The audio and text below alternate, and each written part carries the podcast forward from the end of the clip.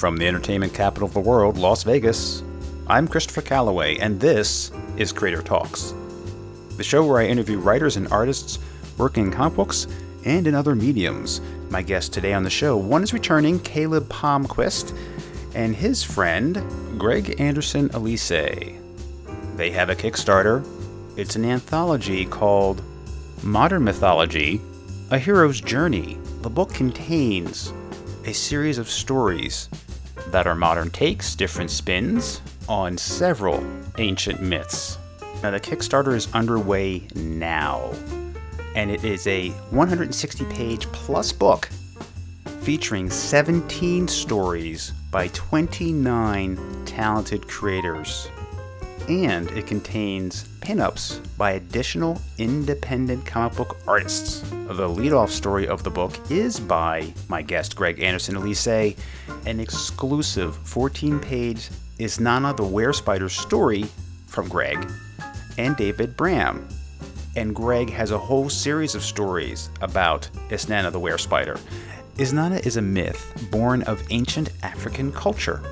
And not only can you get this anthology of stories, but you can also get books from Caleb's catalog of books and of Greg's Were Spider as one of the bundles. So, we'll learn more about all the contributions to the book.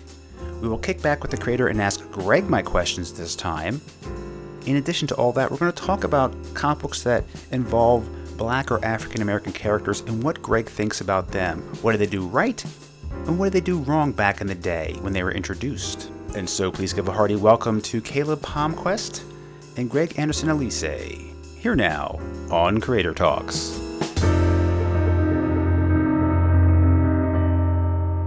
Caleb, welcome back to Creator Talks. Hi. And Greg, welcome for the first time. Hey, thanks for having me. Greg, you mentioned uh, earlier that you were going camping or to camp or something this weekend coming up. Are you going to camp, camping? What's going on? Yeah, so um, I've been a part of this sleepaway camp for the past couple of years. I'd say about seven years now. Every August, it's from my kids who comes from families for like LGBTQ parents and stuff. Looking forward to it. Very good. Seven years, huh? Awesome. Yeah. Good job. How long is this for? Is it a week? Yeah, it's a week. Do you like pack out and everything? Do you have to like take your uh, tent and all that stuff, or you guys have cabins, or? no, we got cabins. We oh, good. Cabins. I like the great outdoors, but not that much. yeah. I haven't gone that extreme yet. We'll see one day. Okay. Wise choice. So, gentlemen, what role do you think myth making plays in society today? What's its value? Because your book's about mythology and modern mythology, the hero's journey.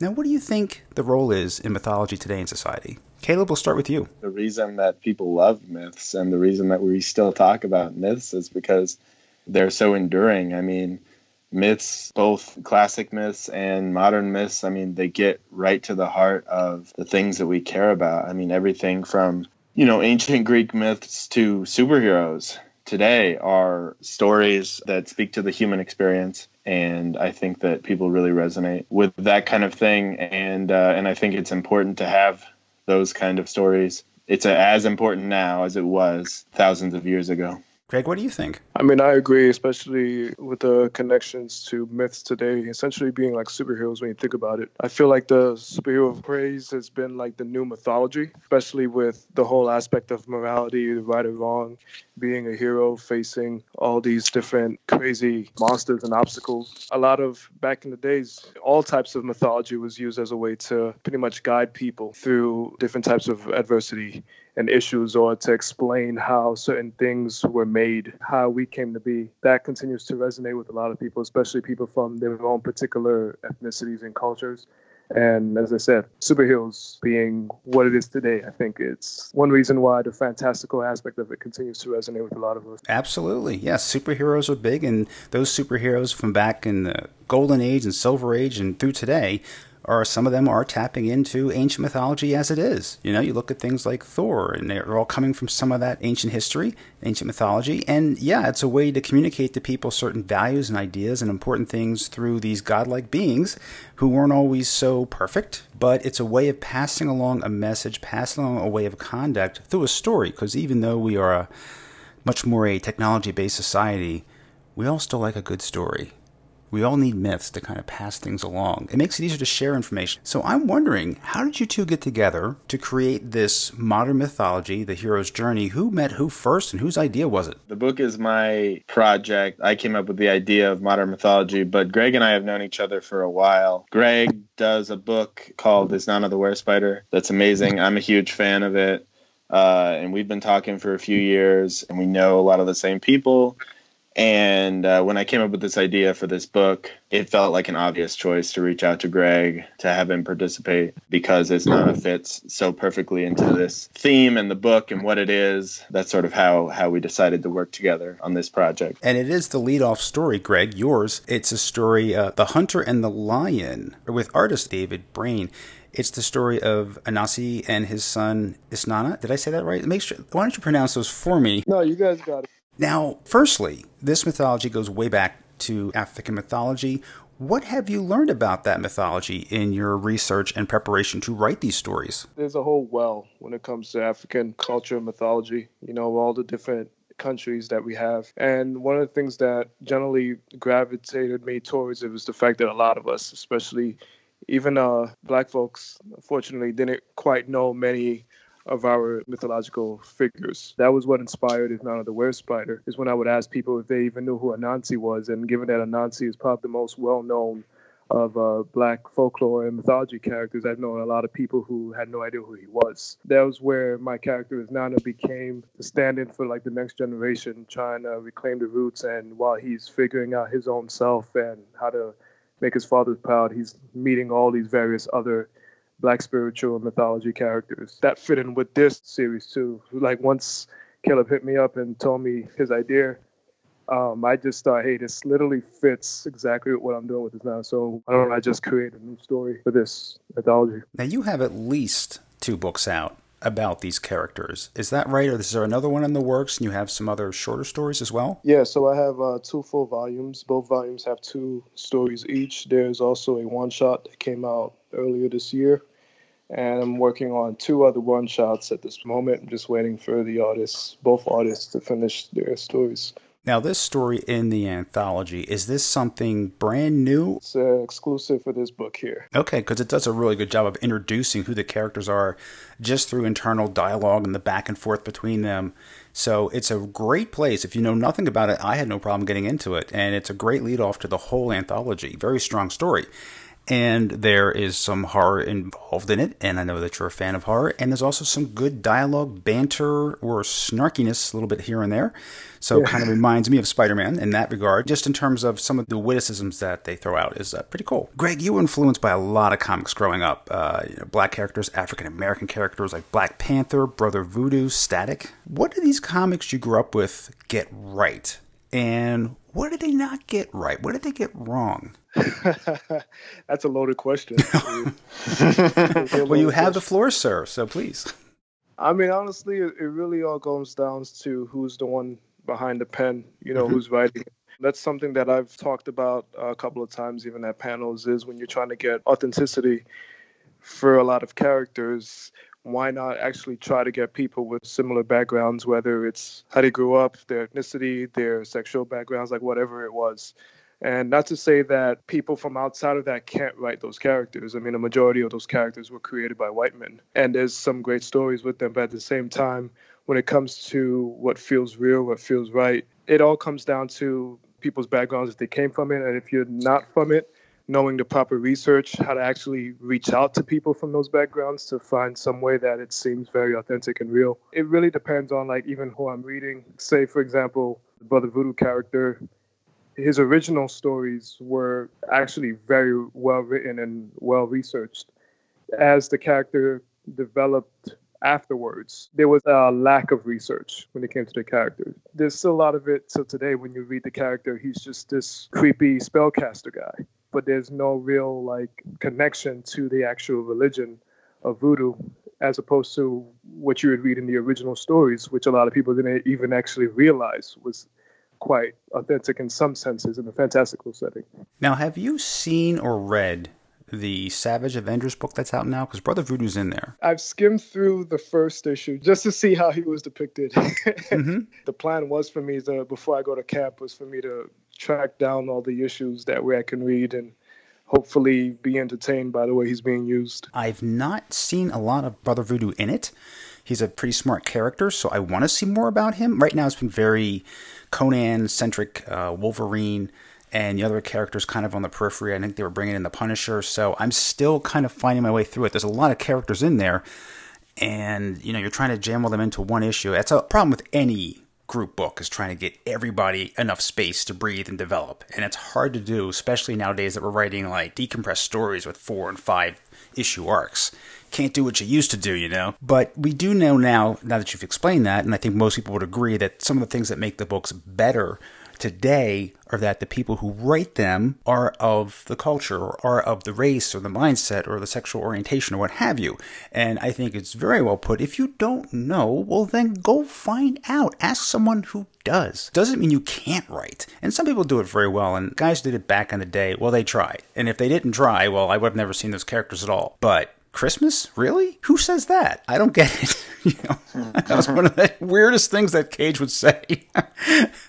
But uh, in your opinion, both of you, what back issues or even new series do you recommend that people should read about African American or black heroes?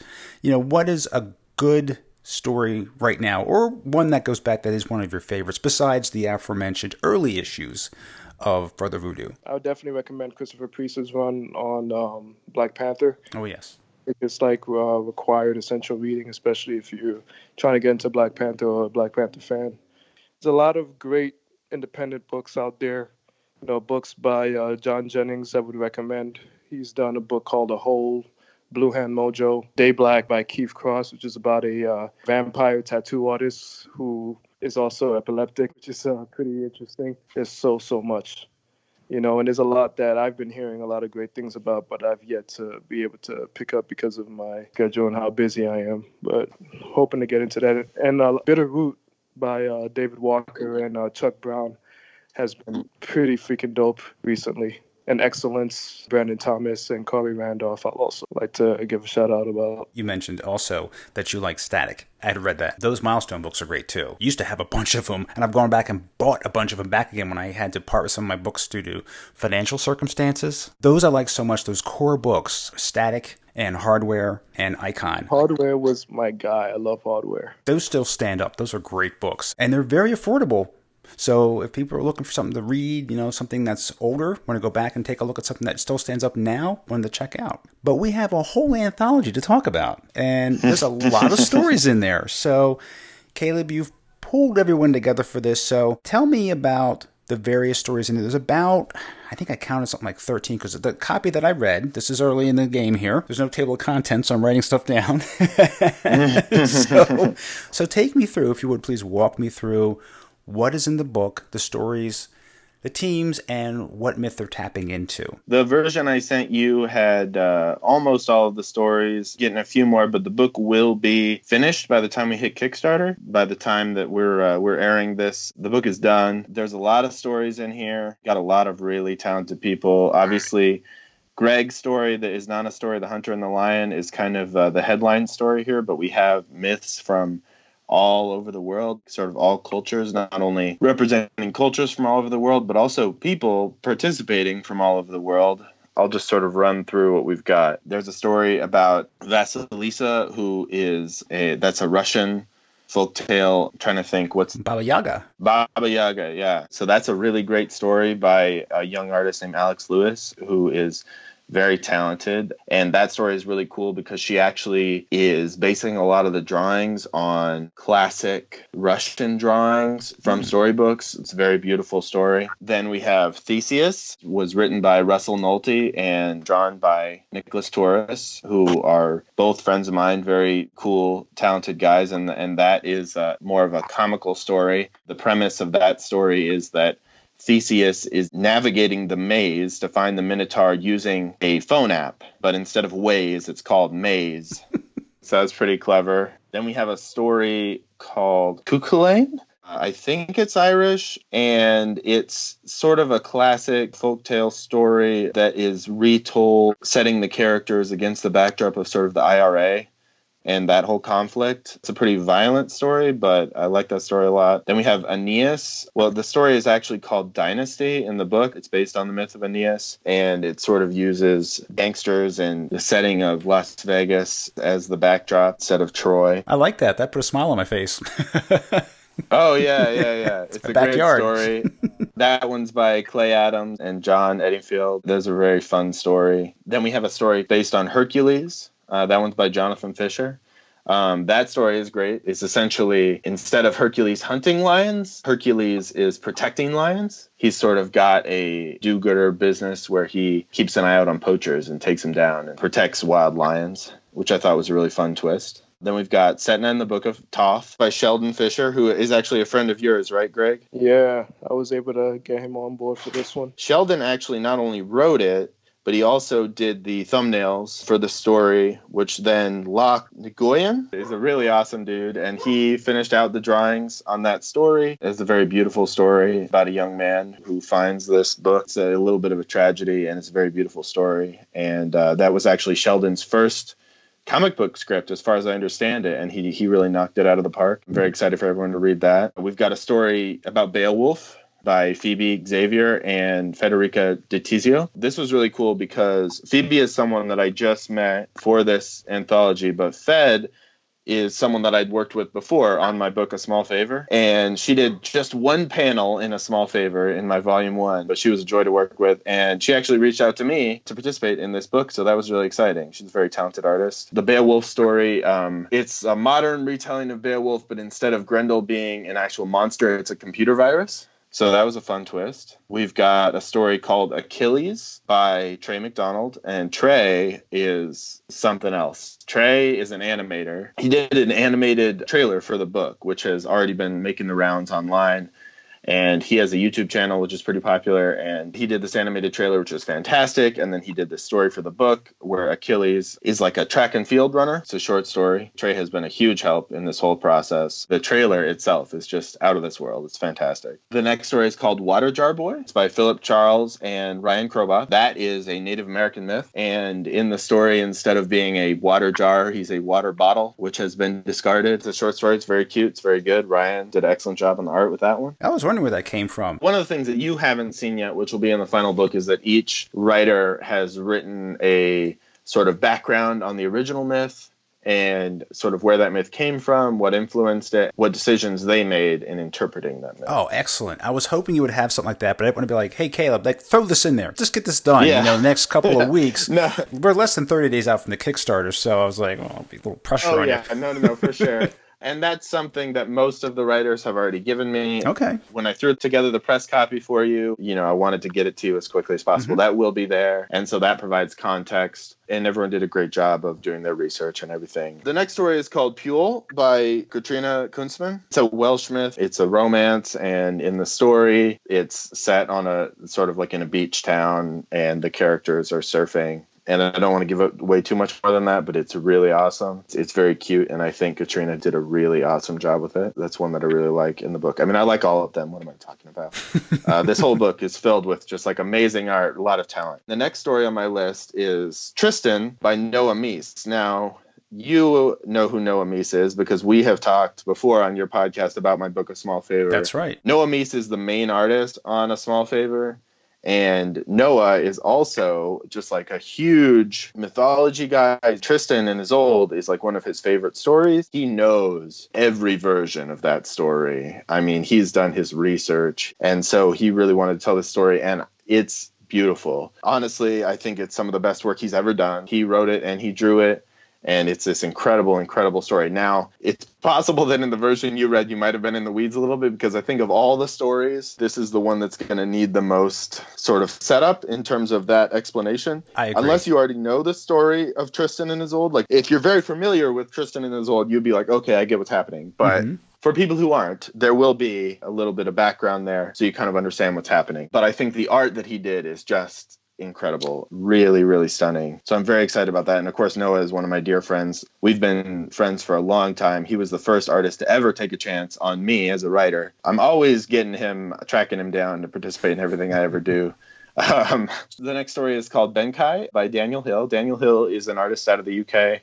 Uh, he's a really nice guy. This was actually his first comic that he did as well. He typically does a lot of work doing album cover designs, Oh. but he was uh, recommended by a few other people who were participating. And Benkei is a Japanese myth, and it's a modern retelling of it. It's very cute. It's very good. It's very colorful. So that was really cool that he was participating. Uh, a story that you haven't seen yet, but is being finished right now, is Jason, the Golden Fleece by Angela Odling. Angela has been doing a lot of work lately in comics. She has a comic called Detached, which is a sort of fantasy fairy tale type story with a little bit of an Adventure Time vibe that's doing very well on Webtoon. She's kind of all over the place. She's doing a lot of work. She has very beautiful, very unique art style. She is also the artist who did the cover of the book, which is very fun, sort of a cartoon style. And her story is about Jason and the Golden Fleece, except instead of stealing uh, an actual Golden Fleece, the Jason, the main character, is a fraternity pledge who's stealing a Golden Fleece jacket from a rival fraternity. There is a story called Brothers of War by Aaron Tohara. He's the writer. This is based on an Indian myth about two brothers who are at war, and in his story, they're sort of at war over the centuries, a war that started a long time ago, and then it comes to the modern day and still at war. And I'm not super familiar with the mythology behind it, and I'll have to get you the name of the artist. Aaron writes a book called the Book of Lyaxia, which is a mythology comic that's sort of about alternate versions of mythological gods from all sorts of pantheons living in this sort of celestial city together. It's sort of got a Game of Thrones vibe to it. It's a pretty interesting book. And so this was kind of in his wheelhouse, this book. And then the last story is called Samson uh, by Darby Shelton and Dee Parson. Casts Samson as a bodybuilder and weightlifter who then ends up becoming injured and he's not able to bodybuild anymore and participate and finds sort of finds a new line of work. It's pretty inspiring. That's all the stories. And then of course there's a whole gallery of pinups. You saw a few of them. We still have more coming in all the time. We got a lot of talented basically all the artists that I couldn't convince to do a whole story for me, where uh, I was able to trick them into doing one drawing for me. A lot of cool people who are doing some pinups in there. This Kickstarter should be either at the moment underway. August 20th. August 20th. Okay. And that'll run for 30 days as per usual? It'll run for 30 days, yep. And what kind of rewards will there be for the backers? Obviously, we have a digital book and we have a physical book. The comic's going to be a paperback, but we're going to sort of put the bells and whistles on it. We're going to have spot gloss cover and, and all sorts of cool stuff like that. Book is going to be about 160 pages long, so you can get the digital book, you can get the physical book, and then we have some bundles as well. Since I'm sort of the editor of this project, I'm offering a bundle with my previous comics, a small favor. You can get that whole series in a bundle, but then we're also offering a bundle which has all of the uh, Isnana book. Ah. So I don't know, Greg, if you want to talk about what's going to be on offer there. Volume one, volume two. We also have the recent one shot where he meets uh, John Henry in Robot Apocalypse. That's been pretty popular. You know, the anthology. You get like a full Isnana story saga. Great. Excellent. And then we're still working on a few other things. Um, it's possible that we may offer some of our pinups as prints by the time this is running. We will have already launched. But that's basically it. I mean, more or less, when I run a Kickstarter, my big focus is on I want people to get the book, I want people to get the story. So there's going to be a few silly high reward tiers, but for the most part, it's like you want this book, you want these other books that we have on offer. And then the other thing is that when it comes to stretch goals, the big thing is that if we reach any stretch goals, we're going to be paying most of the extra money out to the contributors. We, we're also going to have stretch goal rewards for the backers, which are mostly going to be digital comics. So almost everyone who's participating in this anthology has their own comic series. Besides me and Greg, a lot of the other contributors have comic book series. And so a lot of them have offered up digital versions of their comics. When we hit those stretch goals, all the backers are just going to get extra digital comics, and all the contributors then will get payouts. They're going to be getting a little more for what they've done because most of the contributors who contributed to this story did the work for either free or like copies of the book or very small payouts to begin with. So that's why what I would like to do is give that money back to the creators. And I think hopefully our fans are going to want to support all these creators who did all this work and, and made these really beautiful stories because we want them to come back. Uh, if people are into this book, we're totally already talking about how we can do another one. You know, keep that going and, and, and put more really cool stories, more interpretations of myths back out into the world. What is the goal of your campaign, dollar wise? Ten thousand five hundred dollars. It is by far the most I've ever personally asked for on a Kickstarter. But when it comes down to it, we're still running on a pretty slim margin. What we're looking at is what do we need to print the book? What do we need to ship it out to the backers? Also, every contributor is getting comp copies of the book. We have to ship those out to them. Different expenses that we have. We try to set the smallest goal that we could, but ultimately that's what it came down to. Hopefully, get a good response. People are into it. People want to support it. So it starts August 20th. It should be running by the time you hear this. It won't be after it's ran by the time you hear this, unless you're listening to an old episode. But please give your support to the book. And getting back to myths, uh, think about this. Is there a hero, superhero, who exists now? Someone who is a B or C level character that you think could someday be a modern myth? Obviously, I think we can all agree the legacy will go on of Superman, Batman, Spider Man, etc., etc. But if you had to just project, who do you think has the potential of a lower tier character to be a modern or, or future myth. Caleb, you first, and that's a tough I'm one. going first. Yeah. Unless Greg, you want to jump in, it's fine. if you already know, man. Go for it, bro. Go for it. Uh, that is a tough question. For me, like the number one hero is Spider-Man and I think I mean lately I've been raving to anyone who will listen about Spider-Verse. I think that's the greatest superhero movie ever made by a wide wide margin. And I think Miles Morales is such a great character.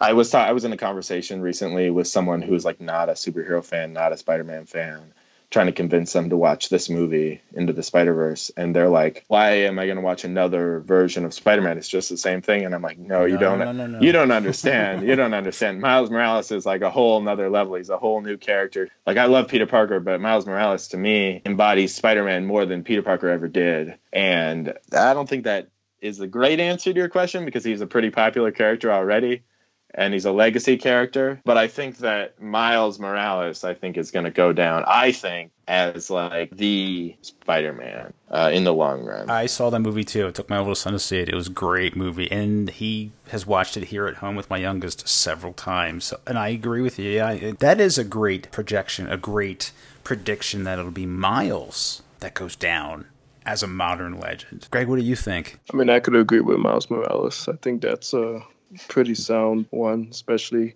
I love, love, love the fact that when he first was announced, how much hate he got. So many people were against the idea, trashed it, who found every Mhm. single thing wrong about it, called it pandering, social justice warrior, BS, all this other crap. And now, you know, he won a damn Oscar. Isn't it crazy? People like go nuts when something gets changed, and then look how successful a lot of them are, and people love it. keep saying it'll never last. This, you know, is gonna be ruined, uh, blah. But look how he's gotten extremely popular, still lasting. Now he's running in the same universe as Peter Parker. They both have their own sort of franchise. I think, uh, in addition to that, I have like a feeling Kamala Khan will probably like blow up even more over the years. I feel like she's been very popular. And I think there was an announcement that they might even do a movie for her, uh, Miss Marvel. So I think that would really even blow up even more, you know, her stock, her fan base, and stuff like that. Yeah, that's a good one. Now, is there a movie, not a superhero movie, but a movie about a mythical character from any era that you think is a pretty good one that you like? I grew up on Greek mythology adaptations, man. Like I was obsessed, obsessed. Sam Raimi's Hercules and wait, was it Sam or was it Ted Raimi? I think it was both of them. They did um, the Hercules and Xena series. I was obsessed with those. I was obsessed with Clash of the Titans, the original one. Anything that's like an adaptation of Greek myths. I completely obsessed with the Hercules from Disney, a recent Netflix series, I think like a year or two ago, that was based on the Trojan War, which I loved. I was also obsessed with that one too. So pretty much anything, you know, Greek myths adaptation, I'm gonna go and see. I'm gonna find time to check it out. I would love to see some black diaspora-based mythology adaptation at some point. I think that would be great to see. Yeah, for sure. Caleb, how about you? I gotta agree with most of the things that Greg said. I mean, Hercules, the animated movie, that was my jam. I don't know how many times I watched that as a kid. uh, you practically quote every line to you. I love that movie. I agree. The original Clash of the Titans, that's a great movie. But I am also really into sort of King mm-hmm. Arthur myths. which by my estimation counts as mythology. There's this movie, and I don't, I'm not sure that it's a good movie. It's been a while since I've seen it. But when I was a kid, there was a movie called Quest for Camelot. Did you guys ever see that? No, I haven't seen that. I don't think I've seen that. it might have been a straight to DVD movie. Honestly, I don't know. It had Celine Dion. Oh, in it, really? okay, and it was a movie about this like blind guy who wants to be a member of the Round Table, and he sort of like goes on this adventure, and there's a two-headed dragon, and the two heads don't get along with each other. I don't. I watched that movie a bunch. Like I had the soundtrack when I was a kid. I would Oh play my it over and over again. Anyway, I've always been really into King Arthur myths and any. I mean, there's been so many adaptations of sort of the story of King Arthur and his knights and whatever everything from you know really serious adaptations to you know Monty Python and the Mhm. Holy Grail, and uh, and that kind of stuff. So if it's got King Arthur in it, you know I'm sold. American gods have been doing wonderful when it comes to adaptations of of mythology, different cultures. Oh yeah, for sure. Yeah, yeah, yeah. Now, I have not had a chance to see it. Is that still on, was it Starz or something? I think it's Starz. that right? Yes. yeah. Greg, what did you think of Anansi in American Gods? I love Orlando Jones's Anansi.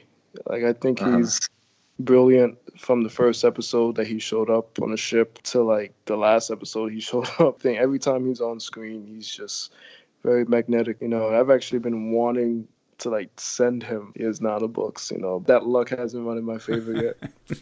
I got his address here somewhere, right? no, but see, now you've piqued my interest. I think I need to go check that out just to see his portrayal in the series. yeah, it's amazing. It's an amazing show. It really is good. Another one added to the list. Another one on the pile. now, Caleb, you told us a lot about the book, the uh, anthology series coming up that you're putting together. So I'm going to give you a break. And you've done the fun questions. I just have my top five here for you, Greg. Just five. Not a lot. Easy ones. Easy stuff. Now, what do Okay. you like to do for rest and relaxation? What do I like to do? Okay. Are we NC-17 version or PG-13 version? We? Well, it's a podcast, so, you know, I'm not going to bleep anything. All right, so barring that, barring part, that part, that obvious part, I'd say working out Mhm. definitely, writing, watching horror stories, reading, writing, watching horror movies, uh, anything like that. What was that? That was two or three. Put me on the spot, man. Okay. Comic books All right. and I don't know what. It's all good stuff. It's all good stuff. time, spending time with loved ones is definitely something that helps a lot for my relaxation. Absolutely. And you better say that when you know that. Yeah, I know, right? That's right. There'd be no rest and relaxation for you. now, this is a hypothetical situation, and it's a tough question because it's hard to nail down just one. But if you're stuck on a deserted island and you can only have one book with you, and it can be a comic book, graphic novel, it's just for fun. It's not for survival purposes, just to pass the time, just to give yourself something to enjoy reading. What's the one book you want to have with you? Because you're going to be there for a while. Oh my god! You see, and watch this shit actually happen, and I'm gonna be stuck with a book. Damn, that's a tough one. I think it might come down to a book, either a book by James Baldwin or Toni Morrison. Honestly, I don't know which. There's so many. Damn, I really don't know. If I can, if I can find a book as a compilation of their work, there you go. That's my cheat. All right, all right. I'm sure there must be something out there somewhere. If not, somebody will put it together. okay, another hypothetical. A company is going to make an action figure of you. All right. Now, action figures have accessories. So, what would be your accessory? Probably some weights. Mm-hmm. Probably some weights, a barbell. Um, definitely writing uh, stuff like a notebook. I always have my notebook with me, no matter where I go. You never know when inspiration's going to strike. You have an idea. You got to write it down. Exactly. I always have my book bag, even though there's no reason for me to have my backpack, but it's just my books are in there. Did you keep a notepad by your bed in case you wake up in the middle of the night and go, "Oh, I got to write that down before I forget it." well, usually I tend to sleep through. Here's the thing. I used to do that, and I used to have a, a dream journal because I used to have like the trippiest, weirdest dreams, and I loved them. It was like some David Lynch stuff. Whenever I would wake up, the first thing I would do is to try to write my dreams down because the book was literally right there. So I'm like, let me get it out the way, get some ideas. And then when it became a regular habit, all of a sudden it was like something in my subconscious just stopped me from dreaming Oh, would not allow me to write anything else that I've had, you know. And I was just like, oh, come on. So for the longest time, for years, I either didn't dream or I couldn't remember my dreams anymore because I started trying to track them down. It's the first case I've heard of dreamer's block. It's so it's so awkward. Once in a while, I'll have them again, but it's not frequent at all. Yeah, I find that when I'm really stressed, I dream a lot more and I can remember it. But when I'm fairly relaxed that week, I don't remember. I just sleep. Now, what is your beverage of choice? Water, hands down. You work out, you got to stay hydrated. The weightlifting and everything, of course. I've seen you guys walking in with a big jug of water. Do you do that? Do you walk into the gym, work out? Do you work out at home or in a gym? A gym. Okay. I have uh, two gym memberships. So you bring the gallon of water with you. It's not a gallon, but it's a it's a pretty big bottle. And my final question for you, Greg, is what is the oddest job you've ever had? Something that you did to pay the bills, maybe not your first choice, but uh, you had to do it, and it's a little different. Any jobs like that? oh boy, I don't even know if I want to answer that. Oh, can't talk about those jobs. I see. I'm pleading the fifth on this question right here. Oh, man. Oh, I had no idea.